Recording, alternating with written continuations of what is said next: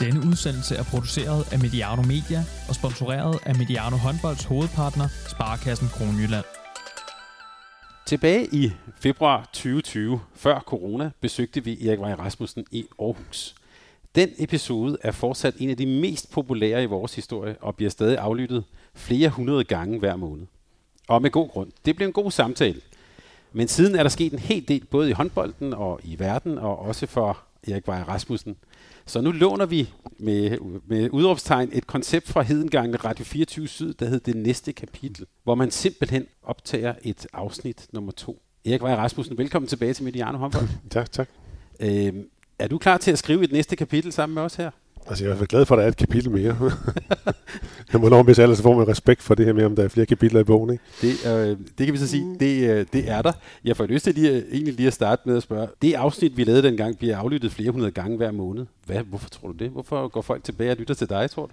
Det ved jeg ikke. Jeg tror, jeg, altså, nu du siger det, det har jeg ikke rigtig tænkt på, så nu skal jeg prøve selv at høre det engang. jeg har faktisk aldrig hørt det. Nå, jamen det... Men jeg var til stede, men øh, med min hukommelse. Der, jeg skal og prøve at høre det en gang. Det er godt. Jeg kan sige, at jeg har genhørt det, og øhm, hvis lytterne får, får nogle referencer til det, så kan jeg sige, at øh, vi har lagt udsendelsen ud igen i feedet, så vi lige laver en kobling der. Men jeg tænker, øh, nu vi sidder her en lidt regnfuld dag i Aarhus, så får jeg lyst til lige sådan helt overordnet at spørge, hvordan, hvordan har du det egentlig? Jeg har det godt. Jeg har det rigtig godt. Jeg overse Skjern Skanderborg i går. Nej, det, det, var, det var meget grimt sagt. Det var helt forkert sagt. Overse Skjern mod Skanderborg Aarhus i morgen, i går. Og det var en fin kamp. Det var en rigtig spændende kamp. Er du, øh, hvordan er det at, at være rundt og se håndbold, når, man, øh, når du nu ikke er cheftræner i en ligaklub? Ja, det er hyggeligt. Det, er, det kan jeg rigtig godt lide. Men altså, jeg må også konstatere, at da jeg kørte over i går, så var jeg lidt spændt på, om jeg, når jeg så sad der, om jeg hellere ville være nede og være på trænerbænken øh, under sådan en kamp, eller jeg ville sidde deroppe øh, og få en, en fadøl. Øh, og der må jeg sige, altså, der er det mere spændende nede på bænken. Hvad er det, man slipper for, når man ikke er, er sidder nede på bænken der med adrenalinpumpen? Altså, når man sådan skiller det ad, så, så, er der, så er der nogle fantastiske ting, man, man får lov til at ikke, ikke skal opleve. Jeg har altid haft det sådan, det må jeg, det må jeg indrømme, at når vi har spillet en kamp, så øh, selvom vi har vundet, så det første, der melder sig, det er ondt i maven, og puh, var det synd for dem, der ikke har været på banen, og man føler sig simpelthen som den største skurk i verden. Så den del af det savner jeg altså bestemt ikke. Fordi hvis du ser, hvor mange der sidder på bænken, så er det, der er ikke plads til dem alle sammen på banen. Og det synes jeg virkelig, det, det er noget af det hårdeste som træner, synes jeg. Ja, så er det klart, at nederlaget stående er jo heller ikke lige frem nogen, nogen fest, vel? Men, men alligevel, så er det også noget, man kan savne, ikke? Det her med, at, at man taber en kamp. Og allerede, øh, når kampen er tabt, så begynder man at overveje, hvad skal vi gøre for at gøre det bedre næste gang. Så hele den der konstruktive fase, den er jo guddommelig. Altså, det er jo en fantastisk oplevelse hver eneste gang. Når du så sidder og ser sådan en kamp, er, har du så... Øh Øh, er det, nyder du den, eller kører sådan, øh, hvad kan man sige, den analytiske hjerne, og hvorfor gør de ikke sådan? Og Nej, jeg sidder, jeg sidder kun og nyder den. Altså, ja. det, er, det er sjovt, hvis jeg sidder og ser en kamp i fjernsynet for eksempel, ikke? så øh, kan folk spørge mig bagefter, hvad spillede de? Spillede de 5-1, 6-0 øh, og så videre? Jeg aner ikke en brik om det. Altså, når jeg sidder og nyder en håndboldkamp, så er det nogle helt andre ting. Det er sådan følelserne, det er, hvad skal man sige, det er, sådan, det er sådan mere som sådan en metaplan, hvor du bare sådan sidder og, og ej, det er noget frygteligt på vrøvl. Det, det, det, er et svært spørgsmål, du stiller mig. Hvad er det, jeg sidder og nyder? Det ved jeg ikke. Øh, jo, det er, vel, det er vel følelserne på banen. Der er sindssygt meget gang i den, og folk øh, kaster sig ind i hovedet på hinanden, og der kommer også nogle flotte øh, tekniske detaljer, og selvfølgelig er der også øh, en, en noget analyse med i det. Selvfølgelig sidder man og tænker, øh, jeg vil have gjort det og det, men altså, det er jo også altid et problem. Det er meget nemmere at træne de andres hold, end at træne ens eget. Jeg har altid været ekspert på, hvad de andre skulle gøre. Det der med ondt i maven, Erik, det, det talte vi faktisk også om sidste gang. Vi Nå, havde det dengang. er det noget, som du har været plaget af, eller fordi du er den, du er, eller er det noget, som alle toptrænere er plaget af, tror du? Jeg tror, alle, alle toptrænere har en del af det, og så er det spørgsmål, hvad man så gør ved det.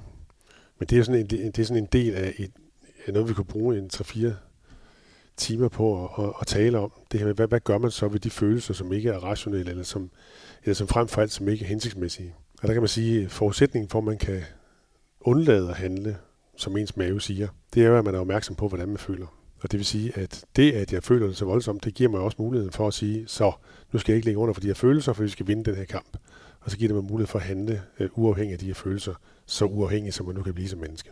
Men er det fordi, du vil være, altså når du kigger på øh, den unge mand derude, der øh, sidder håbefyldt og aldrig får sin trøje af, er det så... Øh, er det så, fordi du, om man så må sige, har, føler empati med ham, eller hvad, hvad, hvad handler det om? Ja, selvfølgelig. Det er, jo, det er en del af, altså, der, der, der er mange ting, mange ting i det. Det ene, det er sådan en spiller, som har glædet sig hele ugen til at, skal, til at skal spille den her kamp, ikke? og lavet op til den, og trænet godt, og det er hans drøm, og så videre. Ikke? Altså, det, er jo, det er jo en ting, så, så brister den, fordi han ikke kommer på banen. Ikke? typisk er de jo ved at græde, når de ikke har været på banen, og det kan jeg godt forstå. Altså, det er jo, det er jo redselsfuldt. Ikke? Så, så er der også et helt andet aspekt, som, som er, er super interessant, og det er, ham der sidder og er egentlig fornærmet og rasende, når han ikke kommer ind, han er jo han er måske ret. Måske var det ham, der kunne have leveret den bedste præstation på banen. Så det der med, at man prøver at skubbe det ind under, at øh, jamen det at vinde, og det er det selvfølgelig altid, og man træffer, træffer de dispositioner, som man er nødt til at træffe. Ikke? Men det betyder jo ikke nødvendigvis, at det ikke er ham, der sidder derude, der har ret. Havde han spillet, så havde vi måske vundet kampen i stedet for.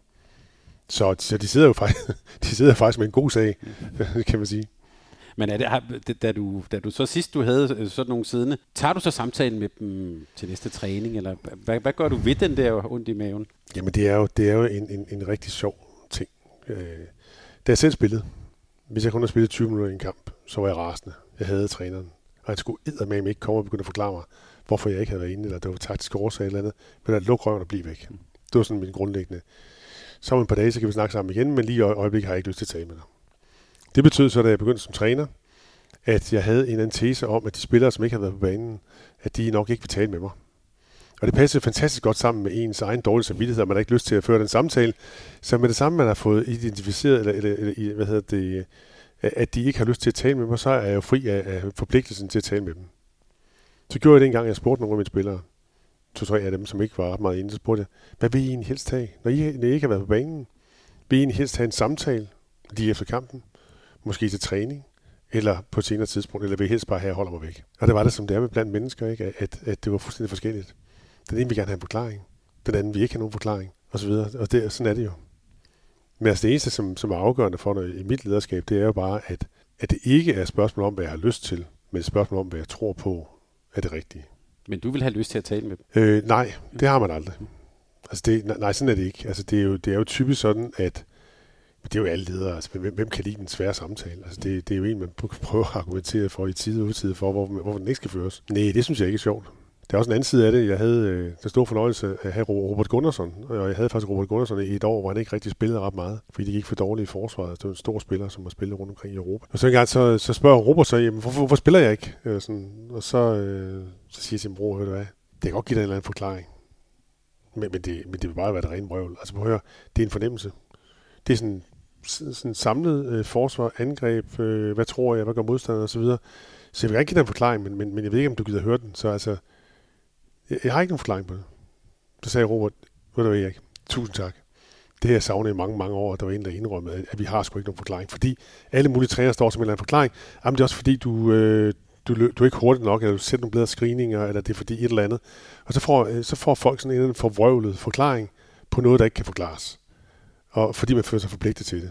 Og nogle gange skal man bare lade være med at give folk det, som de egentlig gerne vil have, nemlig en forklaring, fordi man har ingen forklaring. Erik, vi sidder i din øh, lejlighed i det, sådan, det centrale Aarhus her, og vi sidder faktisk omgivet af en række malerier.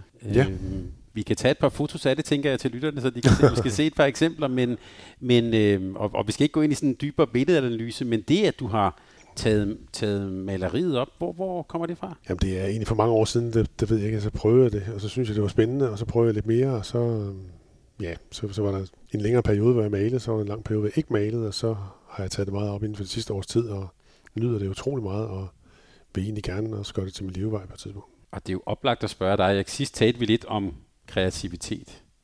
Ja. Øh, så øh, så jeg, jeg kunne godt tænke mig sådan at stille lidt, det bliver et lidt stort spørgsmål, vi kan prøve at dele op i nogle bidder. Puh, Men, men den der kreativitet, hvad, hvad, øh, sådan som når du arbejder med det, hvor kommer den fra? Jamen det er fantastisk. Der var en eller anden, som skulle en bog om, om kreativitet for nogle år siden, og han øh, bad mig så om at være med i bogen. Øh, jeg skulle prøve at beskrive, hvordan, hvordan gør du, når du er kreativ. Og jeg, sad, jeg, sad faktisk, jeg tænkte faktisk over det i nogle timer. Og så kom jeg frem til, det, til den slutning, at de fleste mennesker kender det her med, at når man lukker øjnene, så kan der være sådan nogle, ligesom, sådan nogle tråde, der, der er foran ens nethinde. Kender du ikke det? Mm. Så kigger man efter den tråd, så, og så forsvinder den. Et op, man kigger efter den. Det, det er det samme med det her, når man så tænker over, hvordan gør du, når du er kreativ. Med det samme, man begynder at tænke over det, så er det væk.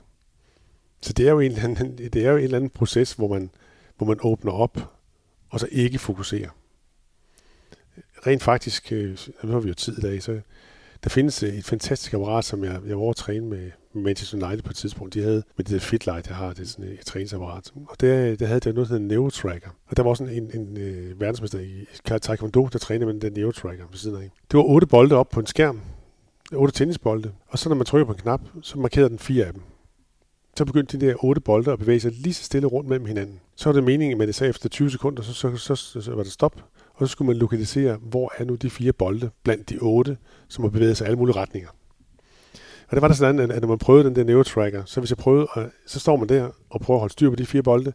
Men det samme, man kommer til at tænke på en af boldene, så dør jeg helt lortet. Så aner man ikke, hvor de andre tre er. Så i virkeligheden handler det om, i stedet for at gå sådan en beta, beta mode, mode, hvor man tænker, øh, begynder at tænke sådan øh, kognitivt, så handler det om at åbne sit sind op og, og fornemme, hvor de er alle sammen. Det er sådan lidt samme, som man har, når man går ind som håndboldspiller og er i en tunnel, eller er i den der afslappede, fokuserede øh, øh, tilstand, hvor man åbner sit sind op. Det er egentlig også det, man laver, når man, er, når man står og maler. Og så bliver man forstyrret gang på gang af, at det det ligner lort, ikke? så skal man til at lave om på det, og så er man ude af enhver form for flow. Men er det den samme type rum for dig at gå ind i, når du står foran et lærred, som at træde ind på 20 gange 40? Det er faktisk fuldstændig... Altså, når jeg har malet et eller andet, en streg eller to, og så går jeg fire skridt baglæns, det gør jeg hver gang, det er man simpelthen nødt til, for så at få helheden. Det, den oplevelse, når man står og prøver at inhalere i helheden, det er fuldstændig det samme, som når jeg stod for en landskamp og sådan åbnet op i den der tunnel, som man nu kalder det. Det er faktisk en fuldstændig samme sindemæssige oplevelse. Ja. Kreativitet, er den, kommer den også på en eller anden form for, for bund af noget meget hård struktur? Ikke hos mig. Altså hele, hele mit liv har jeg afprøvet tanker. Altså jeg er meget sådan et... Altså for eksempel, hvis nu skal stå og male også, ikke? Så, så kan jeg godt tænke i en fod, der sidder fast i en cykel.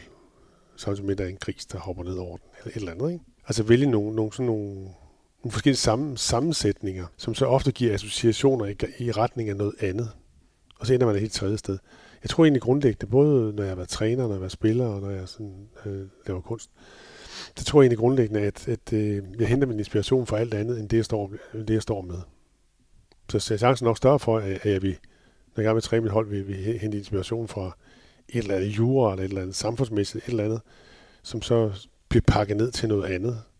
Og det betyder ikke, at man kan genkende det. Det er bare nogle associationer i princippet. Ikke? Vi talte sidst sammen om håndbold som kulturelt fænomen. Og altså, vi er, snart, vi er snart langt ud af et spor, er vi ikke det? Skal, vi, skal, prøve, skal vi se, om vi kan... Ja, jeg vil, ja, okay. godt, jeg vil godt blive ja, her. Det er godt. Det, ikke? okay.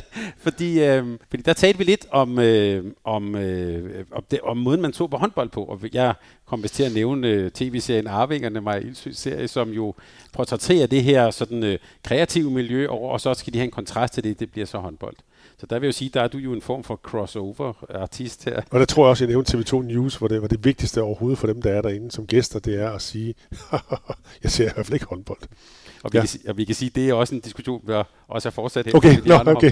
Den synes vi altid, der er meget godt god fi. Når du oplever det, er det, oplever du det som to forskellige arenaer, eller er det lidt det samme rum at træde ind i for dig? Jamen, altså, man er jo kun et menneske, ikke? Så, så der er jo ingen tvivl om, at altså, alt, hvad man laver, det, det hænger jo på en eller anden måde fast i, i, i den, man er. Men jeg tænker også på, at jeg læste jura, altså og var også advokat for mig på et tidspunkt. Jeg tror, at juraen har hjulpet mig utrolig meget til, til, i alle mulige andre steder, altså omkring det her med at skille ting ad øh, til små dele og sætte dem sammen på den måde.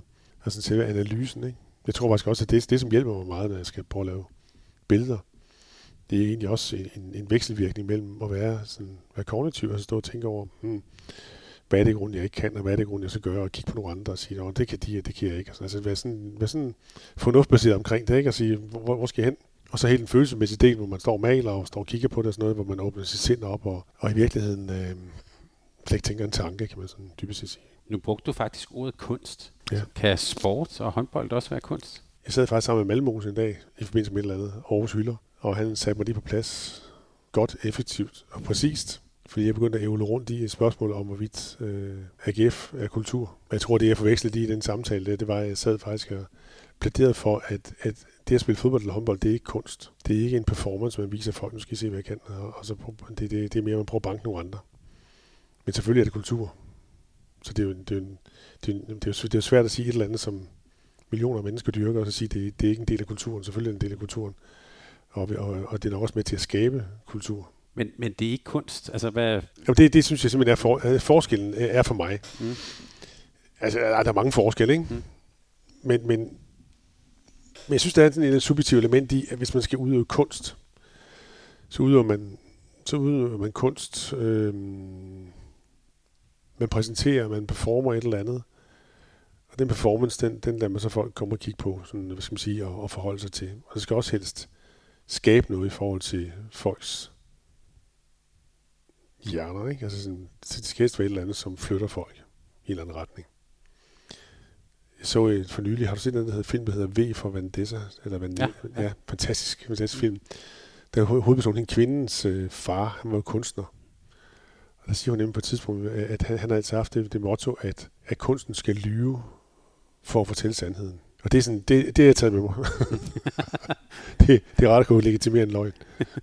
En, en forskel for mig er i hvert fald det her med, at kunsten jo ofte også gerne er en fortolkning af verden.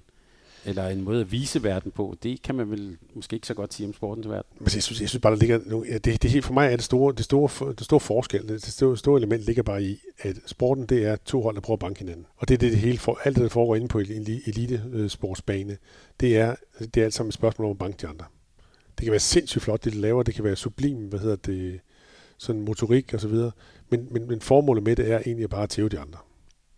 Og det er, det er så for mig ikke, ikke øh, en kunstnerisk indslag. Men hvornår er håndbolden, så hvis vi bliver ved den, hvornår er den så smukkest at se? Det er sgu ikke, når man spiller 7 mod 6 i hvert fald.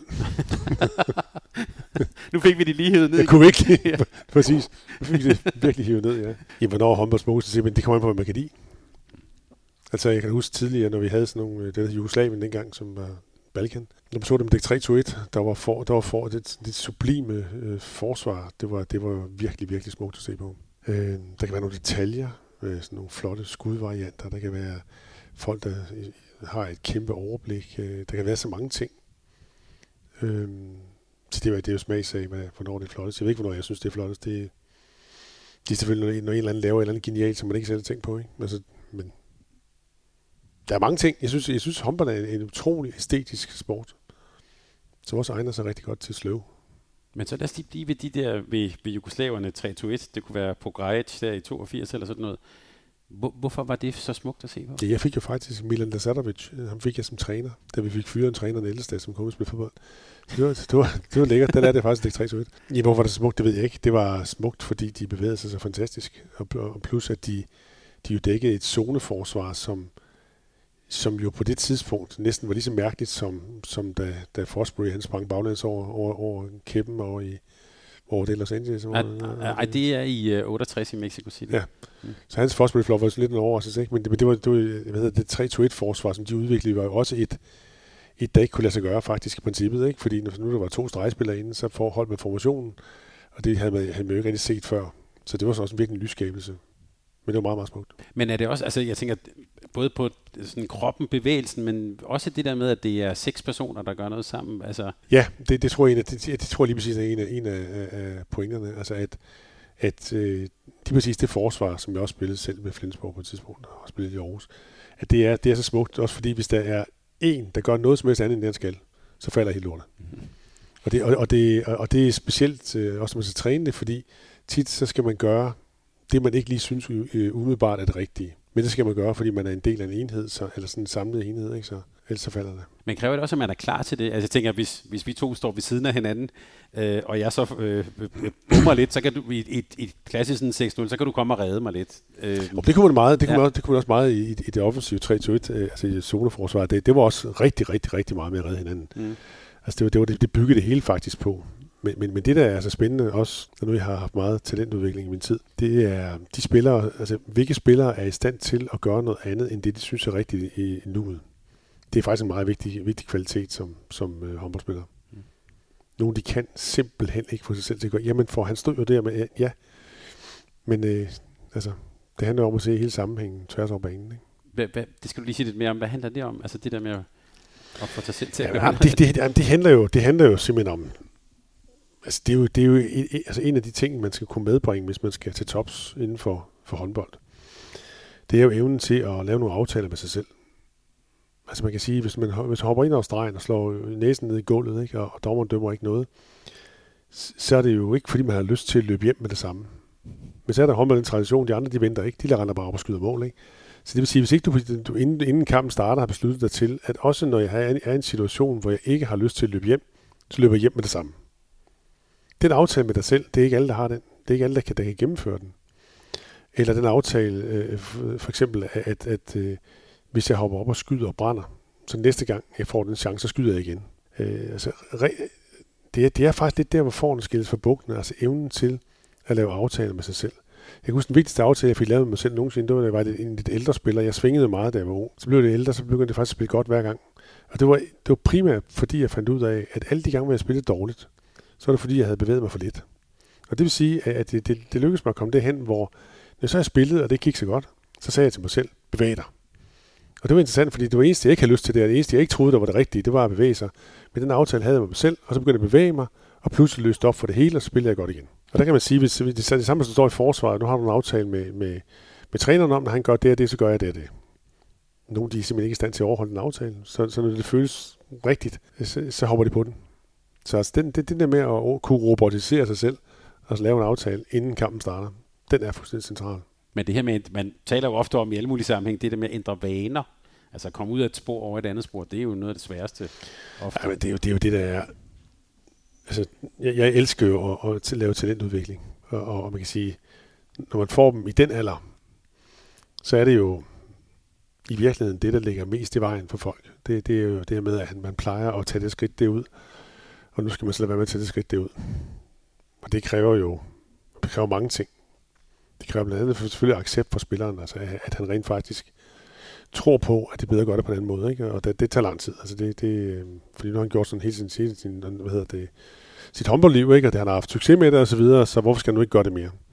Så man har først overbevist, ikke? og så skal man have øh, sat noget andet i stedet. Og så skal han opleve at have succes med det, det vi sætter i stedet. Og det tager også samtidig tid. Ikke? Så, så altså, altså nedbrydelse af vaner, det, det var det vigtigste, og det, det er også, derfor tænker jeg også tit på. Jeg synes, det er vildt, når jeg får spillere, øh, som ikke kan skyde hopskud, når de er 20. Jeg husker sidste år, da jeg løb rundt med et par spillere, som havde, altså, de har simpelthen en forkert teknik, når de skyder hopskud. Altså, og de var 20 år gamle og spillede på landsholdet. Altså, eller sådan u, u et eller andet, ikke? Vi burde screene dem noget mere. Dem, dem der kan, altså screene dem, når de er 12 så vi ikke får alle de dårlige vaner ind. I forgårs var jeg faktisk ude i, ude i en halv øh, udskæring, og løb rundt med en, med en knægt, som er et stort talent. Men hvis hovedet hænger lidt for langt frem, når han skyder opskud, det er jo nok til, at, at det, øh, det bremser det hele. Hvad gjorde du så der i den situation? Jamen, jeg har aftalt, nu er aftalt med, med trænerne, og aftalt med ham, at vi skal prøve at rette det. Og så, øh, så, tager vi, så, så laver jeg sådan en analyse, altså analyse, tager jeg video, mm kigger på om man skyder på den måde og på den måde, så finder vi ud af, at jeg trækker en arm den rigtige vej, gør han det rigtige, hvordan vender kroppen, øh, er rotationen på det rigtige tidspunkt, eller kommer rotationen for sent, hvad med benet, spiller det eller spiller det ikke, og så videre. Og så i hans tilfælde, der er det jo, der var jo, mm, der har været mange år, hvor man i DHF havde en eneste tanke, det var, at folk skulle aflevere med høj arm. De stod i timevis og lavede det, der kalder høj arm aflevering. Og lavede dengang protesterede jeg og råbte, skreg og hyle, men det, var, det interesserer jo ikke rigtig nogen.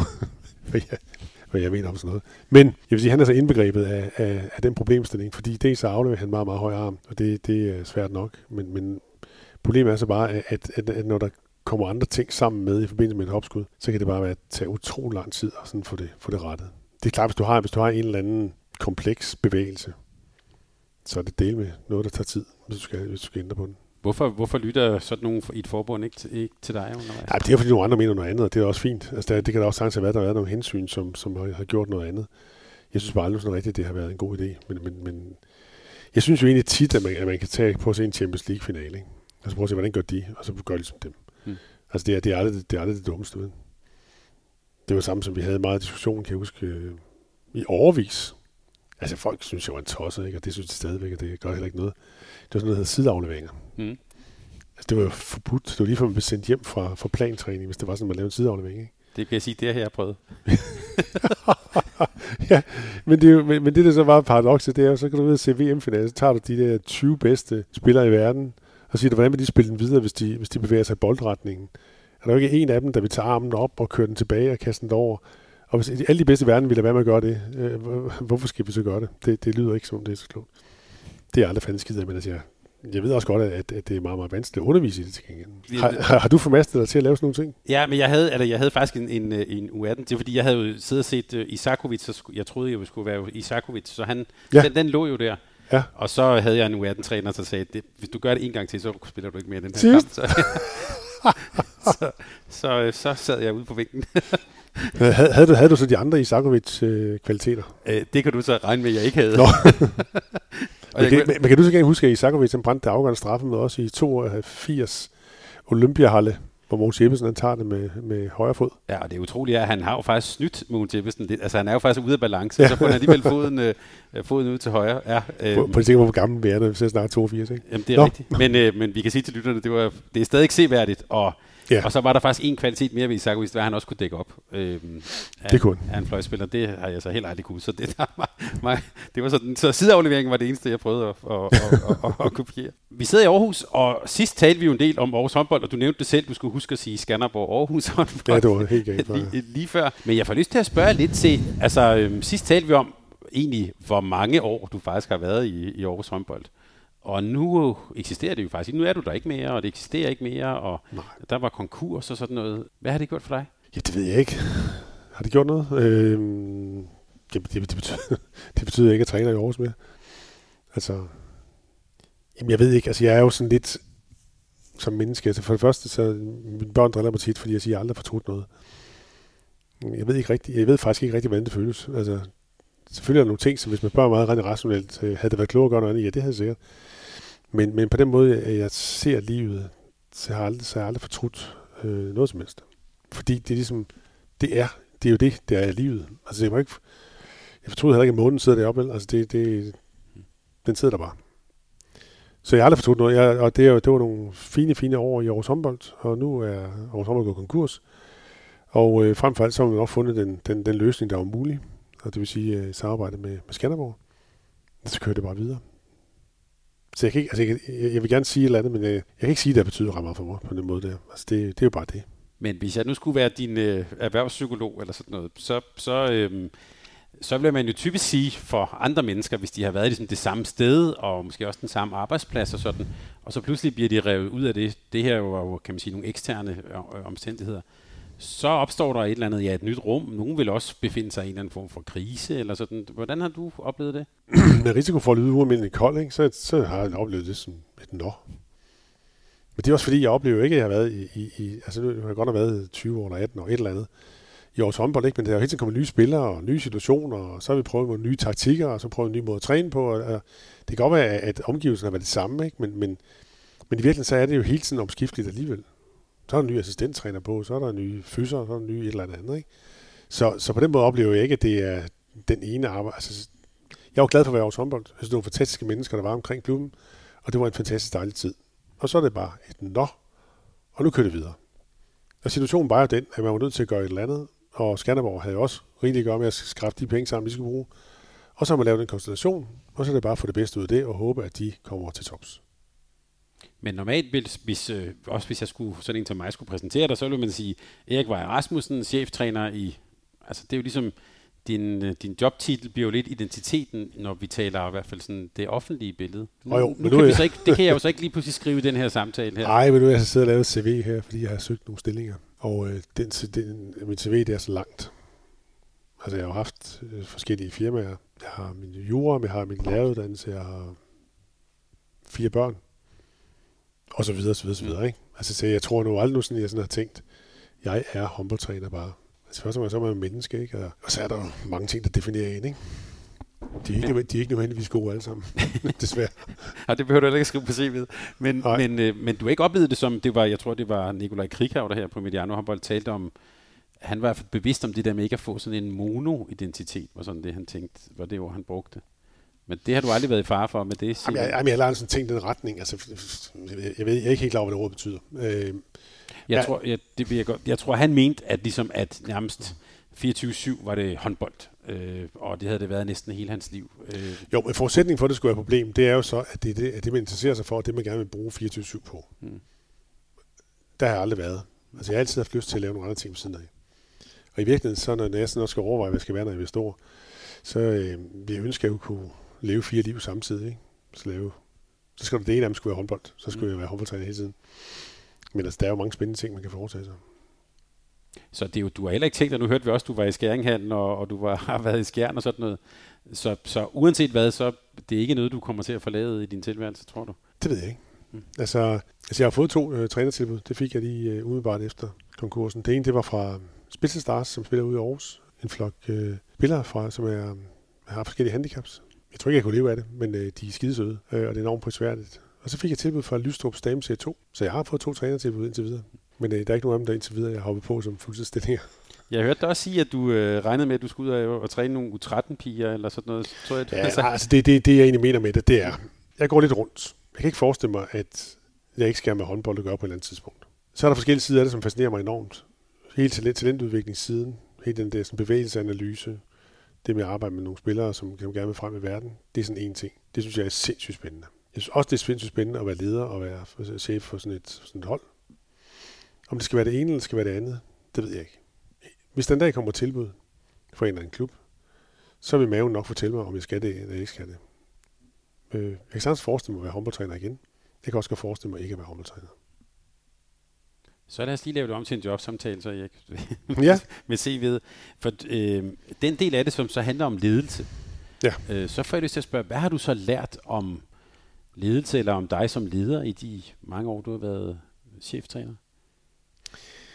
Det er sådan lige før jeg ikke tør starte på det her, fordi vi har kun en time. jo, jeg skal nok holde øje med det. Men det er fordi ledelse interesserer mig vanvittigt meget. Altså, jeg har, lige, jeg har lige skrevet en klumme, jeg ved ikke, om den er kommet eller ej. Og der er skrevet, at lederens vigtigste opgave, det er jo at beskytte medarbejderne mod ham selv. Det, det handler om, det er jo, at som menneske, så er, gennemsyret man, gennemsyres man jo af en, en masse følelser. Nogle af følelserne, de er rationelle. Nogle af dem er på baggrund af en eller anden situation, der opstår. Man bliver nervøs for, øh, kan man holde styr på det her hold? Kan den der overlige mig? Øh, hvad med ham? Er han, er han arrogant, eller er han øh, beskeden? Og så videre. Altså, det, det, der, der render jo følelser igennem dig hele tiden. Nogle af dem er rationelle, nogle af dem er irrationelle. Nogle af dem er spørgsmål om, at du har en litorn, eller du er forkølet.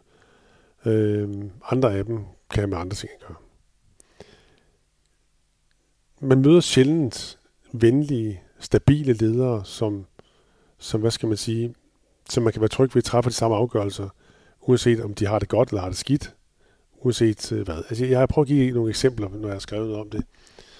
Prøv at tage en, en situation, hvor vi har haft en, en, en, en håndboldkamp, og nu er der en spiller, der ikke har spillet. Så kommer han over til mig og siger, jeg synes, vi skal træne noget hårdere, vi skal til konditionstræne noget mere, Erik. Så vi har med det samme fået den opfattelse, okay, nu har han ikke spillet, og så kommer han og kritiserer min træning. Hvis nu en anden spiller, som har spillet 60 minutter, han kommer over til mig og sagde præcis det samme. Erik, jeg synes, vi skal træne noget hårdere, vi skal til konditionstræne noget mere. Så vil jeg sige, hold da kæft, det er dejligt. De tager ansvar. Hvor er det fedt. Så dybest set, så på grund af min dårlige samvittighed over for den ene spiller, så ender det med, at han får en negativ karakter i karakterbogen for at sige præcis det samme som en anden. Vi får en positiv karakter i karakterbogen, hvis han kommer over og siger. En spiller, der som ikke har spillet, nu går han jo hurtigt i bad. Han går, han får en holdet, han kommer ud, han går i bad, og næsten inden holdet overhovedet er klar til at råbe hurra, så er han stort set ude af omklædningsrummet. Alle spillerne ved godt, at de selv har det på samme måde. Jeg forstår dem fandme godt, og så videre. Men nu ender det så med, at, at, at fordi det, der jo egentlig opstår, det er, at nu får jeg dårlig samvittighed sådan for alvor. Fordi nu viser han virkelig sin vrede og, siger, og hvor ked af det han er. Og det vil sige, nu påfører han mig en smerte så er det meget naturligt, at man så kommer i en situation, at så bliver man vred på ham. Og nu skal han fandme, og så tager vi en samtale næste gang, og det, der, det skal jeg ikke se igen, og så videre. Og virkeligheden er, at man, virkeligheden handler om, at du skal ikke påføre mig den smerte. Men den måde, man sætter en etikette på, det vil jeg sige, ej, men det kan holdet ikke leve med.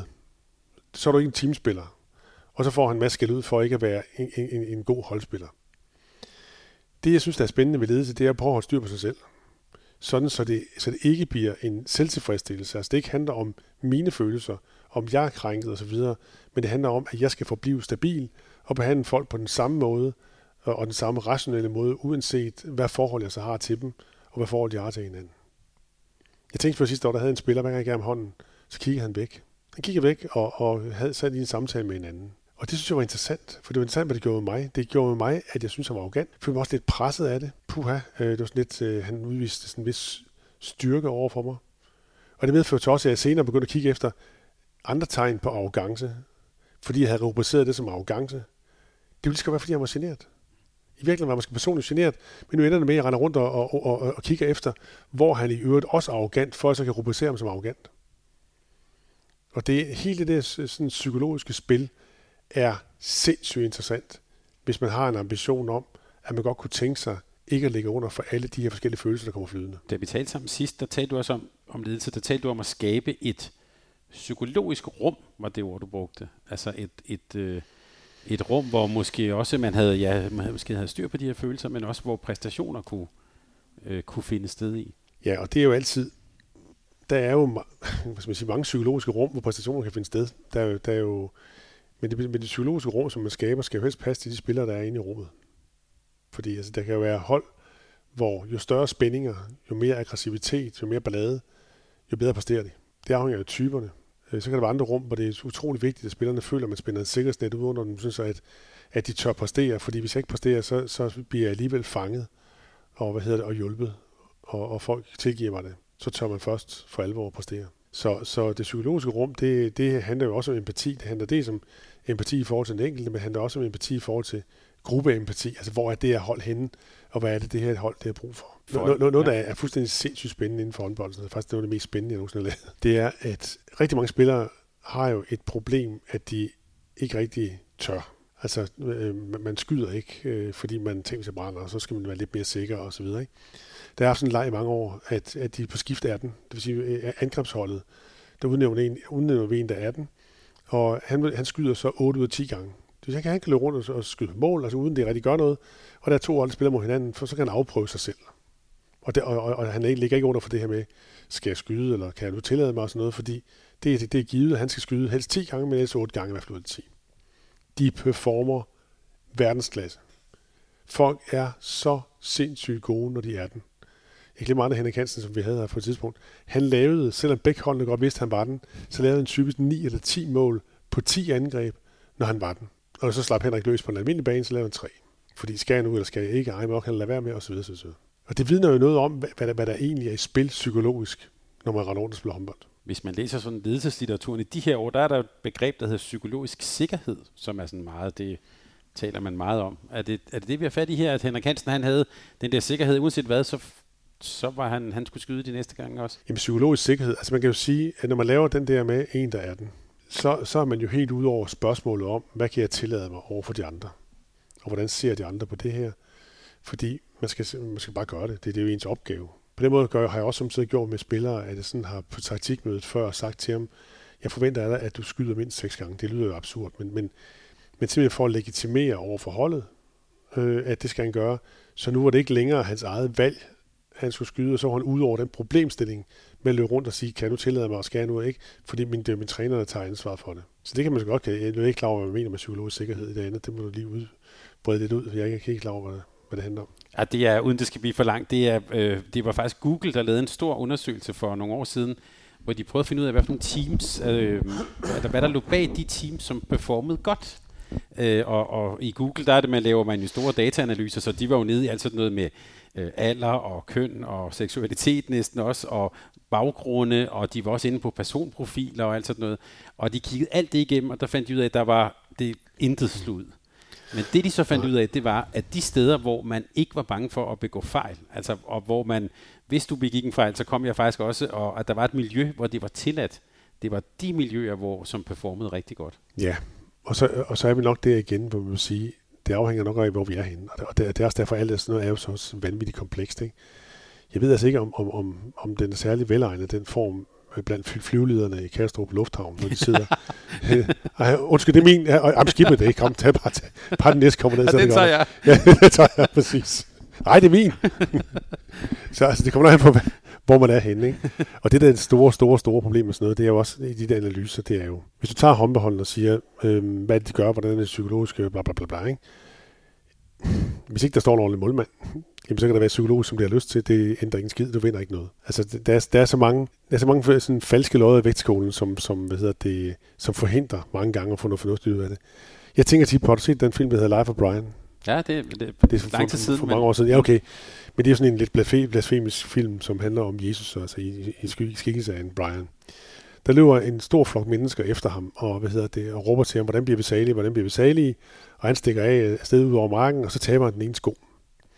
Da han tabt den ene sko, så siger, så siger øh, folkene i flokken der, det er det, vi skal. Det er det, vi skal. Vi skal smide den ene sko. Og tager lært med skoen af. At det er det, vi skal gøre for at blive salige. Det er sådan, når man interviewer folk, der har haft succes med en eller anden erhvervsvirksomhed. Ikke? Hvad gjorde du? Og så sidder han altså og laver den der fortælling om, så gør jeg det og det og det og det og det og det. Og der er 500.000 andre, der har gjort det præcis det samme og gået konkurs. Så den der med at, at finde de der kerne, sige, at det vi bare gør det, det er tungt. Og det fører tit til noget røvl, ikke? Men, men selvfølgelig skal vi da lede. Men det leder mig faktisk hen til noget, som vi også talte om sidst, som jeg tænkte, jeg, det skal vi lige tale lidt mere om. Man kunne sige med et sådan fint ord, kausale forklaringer. Altså, men, men det her med... At, det er jo mennesket en stor å. Ja, men det her med, at man sidder og siger, Nå, så skete der det, det var nok fordi, at vi gik over til at dække 5-1, vil man sige, i håndbold, ja. eller så ændrede kampen fuldstændig karakter og sådan noget. Ja, når en bliver syg, så vil, så vil vi gerne forklare det med, at han tænker, at det er forkerte tanker, han spiser det forkerte mad, eller også har han røget, eller også har han aflebelastet et eller andet. Vi kan simpelthen ikke holde ud at livet er et stort lotteri. Men vi taler om, hvis vi lige til, til, til håndbolden, enormt sofistikeret spil. Kaldt, altså, det ja. er jo meget komplekst. Der sker utrolig meget Ekstremt. i det her rum, lille rum. Og så prøver vi alligevel at forklare det og sætte system i det. Og sådan Nå, det er vi også nødt til. Altså, altså for først så, så elsker jeg netop kompleksiteten i det her spil. For eksempel uh, håndbold 5 mod 5, synes jeg er dybt uinteressant. Mm. Altså, jeg, jeg elsker jo, vi har ramt lige præcis det, som, er, som gør det vanvittigt komplekst. Så det, det er et, et, et vidunderligt spil.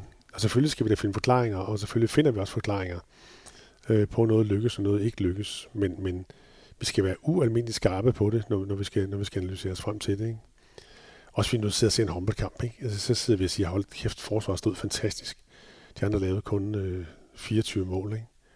Ja, men jeres målmand stod også, ja okay, han havde 20 redninger, men stadigvæk, altså forsvaret stod godt. Ikke? Altså det, det er jo, jeg ved ikke, øh, det er jo ikke til at måle på, hvor mange af vores analyser, der sådan ligesom holder og ikke holder, men altså det ender, analyserne i håndbold ender jo meget ofte med at blive, at vi analyserer os frem til det, vi gerne vil, det vi gerne vil have analysen skal give. Så, så alle, jeg skal bare lige forstå, så alle de der forklaringer, og du har jo også siddet og, og set utrolig meget video i dit liv og lavet analyser og sådan noget, er det så en, det er ikke en endelig forklaring, men det er en hjælp, eller hvad? Hvordan skal man så forstå det? Ja, det er det. Det, det, er, det er en hjælp. Altså jeg kan huske, at det, det, det, altså, det er virkelig svært, sådan rent, øh, så skulle vi sidde og kigge på noget, ikke? Altså, men jeg tænkte på det faktisk sidste år, når nu BSH de dækkede offensivt, Øh, når de var i 6 mod 7. Det lykkedes dem at bryde modstandernes forsvar, og de synes egentlig selv, at det var en stor succes. Øh, men når man så sad og, og sådan flueknippede lidt nærmere, så må man bare konstatere, at de andre scorede altid til sidst. Det vil sige, at du gik ud af brød, og du gik ud af brød, og det var da rigtig fint. Og så, hey, wow, vi gjorde det, og sådan noget. Ikke?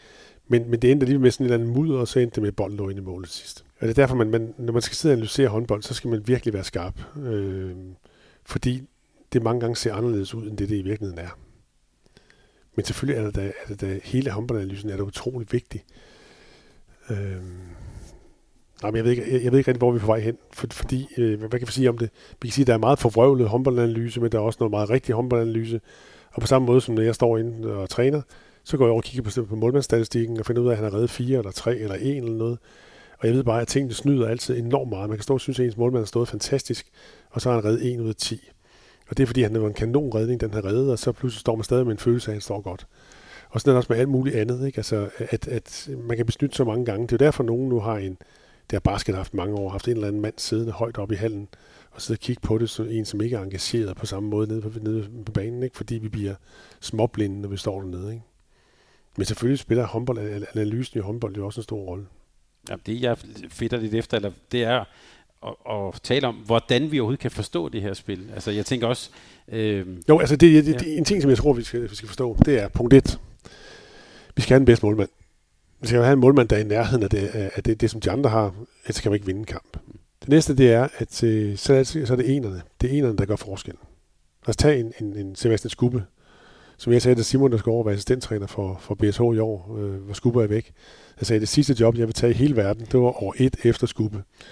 Fordi at Skubbe jo i, var jo en fuldstændig guddommelig spiller, som i alle sammenhænge satte en modstander lidt, timede dem. Når de havde brug for det, så gik han igennem og så videre. Ikke? En fantastisk spiller. Jeg skulle ikke røre den hold med lige ildtang, lige, lige, da han forsvandt. Ikke? Så det er jo enerne, der i sidste instans gør forskellen. Og det er det jo også på, på internationalt øh, niveau. Det jeg også øh, tænker på, hvis vi tager et eksempel, øh, som vi faktisk talte om sidst også, EM 2020 over i Malmø. Danmark spiller uafgjort med, mod Ungarn, vi ryger ud. Øh, så skal man jo ret hurtigt finde en eller anden form for forklaring på, hvorfor gjorde vi så det? Øh, og så var det så fordi, at et eller andet var dårligt eller noget. Og der talte vi øh, flere måneder efter, lavede vi faktisk en form for evaluering med Henrik Kronborg. Han havde set den kamp, tror jeg, 15 gange eller sådan noget. Øh, og ja, han kunne selvfølgelig godt sidde og se nogle ting, men men i en håndboldkamp, der sker jo også bare noget. Altså, så ryger Landin ud i sådan en kontra og sådan noget. Det er jo, der er jo også en, et enormt spil af, man kunne næsten sige noget tilfældigt, eller et eller andet, som, som, som man ikke lige er herre over. Og så var det en dårlig turnering, og det nede i Cairo var super godt, selvom det var omkampe og straffer og sådan noget. Det er jo sådan, vi bliver bedømt. Jamen sådan er det. Og det, og det er også derfor, jeg har det sådan med, altså det havde jeg også med hele Vilbæk euforien og øh, hvad der har været derhen af. Ikke? Altså, man går jo altid amok over de der trænere, der så har vundet. Ikke? Samtidig med, at vi godt ved, at det er en eller anden fuldstændig minimal lille ting, der så afgør, om man vinder eller taber. Ikke? Altså, man må altid stå, når man er det der, hvor dansk håndbold er nu, så må man jo spørge sig selv. Med den talentmasse, vi har, burde vi så være, være så langt, så vi kommer ud over det, der hedder tilfældigheder i slutfasen. Og det er, jo, det er jo egentlig det, det handler om. Altså er vi så gode, så, så, så, så det er for dårligt, hvis, hvis det er små ting, der afgør det. Og det ved jeg ikke, det har vi været en periode, synes jeg. Der, der var det ligesom, om vi var derhen, hvor, hvor nu, nu er vi sgu øh, altså i forhold til de, til de fleste hold i hvert fald. Ikke? Så har jeg det sådan med trænere, for eksempel, for, for de her forskellige hold. Ikke? Jeg synes, at man skal bygge øh, sådan nogle øh, statuer, og man skal juble, ligesom man gør med spillerne. Men de der lange, lange forklaringer om, at det er også fordi, han gør det, og også fordi han gør det, og det, det ender i det rene brøvel mange gange. Mange gange, hvis du spørger, spørger spillere fra en eller anden trup, der har en eller anden træner, så bliver træneren jublet til skyerne, træneren jubler sig selv til skyerne, og spillerne går rundt og siger, at han er halvdårlig. Altså bare, han er bare, han holder sin mund, så skal vi nok vinde det er det enorme divergens, der er mellem det, der bliver sagt inde bag kulissen, og, og så den, den måde, som man, som man behandler de her ting på udadtil. Jeg synes, man skal nøjes med at sige, at han vandt, og, og han fik en guldmedalje, og så klapper vi 100.000 mennesker på, nede på torvet, og så er det det. Fordi at, at komme frem til sandheden bagved, det er da ikke rigtigt. Det kan du ikke, det kan du ikke få i håndbold. Altså hvis du vidste, hvad jeg ved om, hvad spillere fra forskellige epoker har fortalt om, hvad der egentlig foregik, i forhold til det billede, man så skaber. Jeg har haft mange journalister fra, fra de største aviser i Danmark, som gik og sagde, jamen øh, spillerne siger sådan og sådan og sådan, men det kan jeg jo ikke skrive, fordi de har jo succes. Og det er faktisk noget, det savner, savner mindst ved håndbolden. Det er sådan, det er det blændværk. Det, det, det, er jo noget, det er jo noget spøjst noget. Fordi tingene skal i en teamsport holdes inden døre. Ellers kan vi ikke få teamsport til at fungere. Og det er jo godt. Men det er jo ikke meget anderledes ude i samfundet. Jeg kender for eksempel direktører, som har stjålet af kassen fem, øh, fem virksomheder i træk. Hver gang bliver han listet lige så stille ud, uden noget som helst, uden politi, uden nogen ting. Så får han et nyt job et andet sted. Så laver han det samme igen. Så bliver han igen listet ud, uden der nogen, der gør noget. Så det er jo det samme. Altså, man gider ikke have den der ballade, man, er, man prøver at holde gode miner til slet spil. Og det er lige meget, om det er sporten, eller det er øh, udenfor. Men hvis vi så lige glemmer de det var... Men Erik, så, så lad os bare lige spørge, så, hvis vi nu tager de danske herrer her, hvorfor lykkes de så? Hvorfor er de så, så gode lige nu, og øh, to gange VM-guld? Og... Jamen altså, det er jo, også, det, det er jo igen også, når vi sidder og kigger på det. Ikke? For det første er det fuldstændig fantastisk. Jeg synes, det er for det første nogle vidunderlige drenge. Jeg synes, de er fantastiske eksponenter, både for vores sport og vores land. Alt, hvad de siger og gør, er, er, er, er prisværdigt, og, og, og jeg er dybt imponeret af dem. Øh, så både på det sportslige og på det menneskelige plan. Det synes jeg også, at, øh, at Nikolaj gør fantastisk. Så, så på den side er alting jo i orden. Så kan vi sige, at havde vi vundet OL-guld med, altså i Brasilien, øh, havde vi vundet VM-guld uden 7 6. Vi havde 7 6 alle sammen, det er det værste lort i verden. Vi har nok ikke fået nogen af guldmedaljer, vi har nok fået to svømmedaljer i stedet for. I hvert fald Frankrig virkede i hvert fald som en alt for stor mundfuld over i øh, Brasilien hvis ikke vi har haft vores 7 og 6. Så det, var, det har været noget, der har begunstiget, begunstiget Danmark. Ikke? Så har vi været heldige den ene gang, og uheldige den anden gang. Ikke? Altså man kan sige, ned i Ægypten, hvis ikke han der Ægypter var gået frem, så, så havde vi været ude. Ikke? Øh, men omvendt så, hvis Michael Hansen ikke har smidt bolden væk, så er det altså, så, så det har været på knivsæk mange gange. Ikke? Men jeg synes jo, talentmassen er enorm. Jeg synes jo, de danske spillere, altså du kommer sådan en gissel, ikke? Altså, det, det, er jo, det er jo helt for alle rammer og alt, hvad man kan forestille sig jeg så ham, da han var yngre. Det, det var jo ikke i nærheden af det her. Og vi kan jo ikke engang forstå, hvordan han gør det. Det er jo ikke noget overdået finte. Det er, jo, det er jo heller ikke noget overdået skud. Det er ingenting. Og så laver han 13 på 13. Ikke? Det, så altså, jeg synes jo, jeg synes, det er jo fantastisk talentmasse. Jeg, ved, jeg er ikke klar om, om der kommer det. Jeg er ikke sikker på, at det er lige så meget, der kommer, kommer efter, den er der i øjeblikket, men, men, men det må man jo få lavet. Men er det også bare lige for at vende tilbage til det, en målmand, der kan vi sætte kryds, Altså, man kan, man kan prøve, du kan prøve at tage epoken, ikke? Altså, jeg, nu håber jeg ikke, at nogle af mine gamle venner, de sidder og tager mig det ilde op, men hvis man er ærlig, så må man jo sige, at vi havde Mogens Jeppesen, nej, vi havde Erik Holst, mm. så havde Mogens Jeppesen. Mm. Det var to virkelig, virkelig store kapaciteter. Så var der en lang periode, hvor vi hverken vandt, eller havde målmænd på, på, på verdensklasse niveau. Og så kommer Kasper Witzer på et tidspunkt, og så kører vi igen. Så altså, det, der er ingen tvivl, at, at hvis ikke du har en af verdens bedste målmænd, så, så vinder du ikke. Sidst vi talte, øh, vi talte sammen, der, der nåede du lige at sige sådan en lille sætning, som, øh, som jeg ikke fulgte op på, så det vil jeg gøre nu. Og det var, at du sagde, at nogle trænere havde lidt travlt med at tale deres egen sport ned. Så det bliver jeg nødt til at spørge dig om, hvad, hvad pokker mente du med det? Sagde jeg det? Ja, jeg har det på bånd. Sagde jeg ikke nogen spillere? Ej, jeg, eller, jeg kan ikke lige huske det. Det orette citat var i hvert fald, at der var nogen, der havde meget travlt med jer. Jo, men altså, ja. jeg, tror, jeg tror aldrig, at min træner, det synes jeg ikke rigtig, jeg kan huske. Men, men, men jeg har jo oplevet spillere, sådan, det gør mennesker jo nogle gange. Altså, hvor de gerne vil vise, at de ikke ligger under for en eller anden begejstring, eller, og at noget ikke er så vigtigt i deres liv. Jeg husker også alle sammen Joachim Bolsen, da han var ung, nede i Flensborg, der, det gik han altid og sagde til mig, Erik, senest når jeg er 26, så er jeg stoppet. Og hvad spillede han til? Han var 35. Det, altså, jeg, jeg, jeg tror ikke, jeg vil sådan dissekere nærmere. Det er jo sådan nogle almindelige psykologiske øh, mekanismer, ikke? Altså, hvor man nogen har behov for at fortælle, at det, det, det de går rundt med, det er egentlig kun for sjov. Ikke? Og så kan man sige, hvorfor har han så behov for det? Ja, det er måske fordi, man ikke mener, at det øh, er den status nok i det. Altså, så er det meget naturligt, at man ikke siger, at det, det, det, det, er, det er ikke det vigtigste i mit liv i hvert fald. Ikke? Nogen har også behov for at få taget lidt pres fra dem selv, ikke? fordi hvis de siger, at det er det vigtigste i mit liv, hvad så, når jeg taber, når det ikke lykkes? Ikke? Så sådan regulerer vi nok alle sammen lidt øh, vores liv ved at opgradere de ting, som, som vi er gode til, og som, og som vi gerne vil opgradere, og så nedgradere nogle andre ting. Hvis jeg spørger dig, hvor, hvor vigtigt er det at kunne tegne en cykel? Øh, hvis du ikke er god til at tegne, så vil du nok ikke synes, det er det vigtigste i tilværelsen. Vel? Så den der op, opgradering og nedgradering, men jeg, men jeg synes bare samtidig, når jeg også når jeg hørte Morten Olsen her i forbindelse med, at de skulle spille bronzekamp, ikke? altså blev ved med at fortælle om, hvor ligegyldigt det var, og hvor, hvor det, det var, det, jeg synes, det er, altså ikke, jeg godt kan lide Morten, men jeg synes bare, det er usmageligt. Altså, især i betragtning af, at han hæver en lønsjek hos en klub, som, som, som jo lever af det modsatte, nemlig opgradering af, af, af sådan nogle kampe. Ikke? Ja, her til sidst, øh, så vil jeg lige øh, spørge til en sidste ting. Øh, da vi mødte sidst, der, der kiggede vi jo din lange karriere igennem, eller lavede en god overflyvning, både som spiller og træner. Øh, og, og der var sådan et, et, et ord, som vi kom til at bruge sammen, som handlede om, at du jo hele vejen også som spiller jo havde søgt en udfordring. Øh, altså at du øh, tog udfordringer op. Du har sågar også spillet Valgilde Hørve Dragsholm op, for, fordi det var også en udfordring, du tog og så videre som, som spillende træner. Så jeg får lyst til at spørge, hvad for en udfordring skal du tage op nu? Jeg tror, det med, det med karrieren, der tror jeg faktisk, det handler lidt om, at jeg har altid brugt min, min, min sport som middel. Det vil sige, øh, som middel til at, at gøre de ting, jeg gerne ville. Det var også derfor, jeg tog hjem til Dragsholm og spillede 3. division, da jeg var på mit højeste, kan man sige. Ikke? Ja, så er udfordringen, ja. Jeg kan huske, at jeg fik en gang tilbud, mens jeg var nede i St. Gallen. Der fik et tilbud om at blive spillende træner på for, for Gommersbachs øh, Bundesliga-hold. Jeg sagde med det samme ja. St. Gallen ville så ikke slippe mig. Fordi det var noget af det mest sindssyge, man kan forestille sig. Det var der at være spillende træner sammen med de der topstjerner øh, og løbe rundt med dem. Så, så det sagde jeg også ja til. Jeg elsker sådan nogle store udfordringer. Det, øh, det fascinerer mig, det tænder mig. Det er også derfor, at mange gange så har jeg det egentlig, man kan sige, et hold i krise er faktisk øh, sjovere at træne, end et hold, hvor vi bare kører. Ikke at man dermed forsøger at skabe kriserne med, men, men, men sådan er min natur nok lidt. Altså, hvorfor, hvorfor er det? Skal du lige forklare, hvorfor er det sjovere? Altså, sjovere, øh, eller mere fascinerende, eller mere sådan... Det, det er fordi, når for eksempel et hold er i krise, så er der enormt mange psykologiske ting, der foregår samtidig.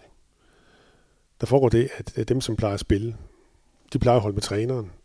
Men nu har de tabt så mange kampe, så nu begynder de lige så stille at, at skal finde en anden, der er årsag til nedturen end dem selv. Og så begynder de også at skylde på trænerne. Ikke? De spillere, som ikke har spillet, de, dem, dem plejer de andre ikke at give høre på, men nu, øh, fordi at, at de nu har tabt så mange kampe træk, så får de pludselig vind, vind i sejlen og begynder at, at komme med, at de synes også, det er for dårligt, at han spiller, han spiller osv. Så, så hele det der samsur er jo enormt spændende at skulle kultivere og på en eller anden måde finde, finde vej frem til et sted, hvor vi alle sammen kan være sammen igen om at, at, at forsøge at vinde kampene. Så der er, der er bare flere fascinerende aspekter ved det, når man skal have noget uroligt til, til igen og, og, og, og rende samme vej. Har du altid kunne sove godt om natten egentlig? Altså jeg tænker, hvis i sådan en krise, der foregår utrolig meget, jeg tænker, det der med lige at slukke af, det, har du kunnet det? Jamen jeg er på den måde syg i hovedet. Altså jeg har altid haft det sådan, at, at, at øh, når, når, når vi har tabt, så sover jeg langt bedre, når vi har vundet. jeg ved ikke hvorfor. Så slår du fra? Det er ikke slå, slå fra, men så har jeg, måske så har hjernen noget forhold til det. Altså det, så skal vi løse problemet. Det, det sover jeg måske bedre på, end jeg sover på, på jubel. Men så bare her til sidst. jeg, jeg spurgte dig egentlig, hvad for en udfordring du, som du så øh, øh skal tage op nu? Øh. Jamen lige nu skal jeg være en dygtig kunstner.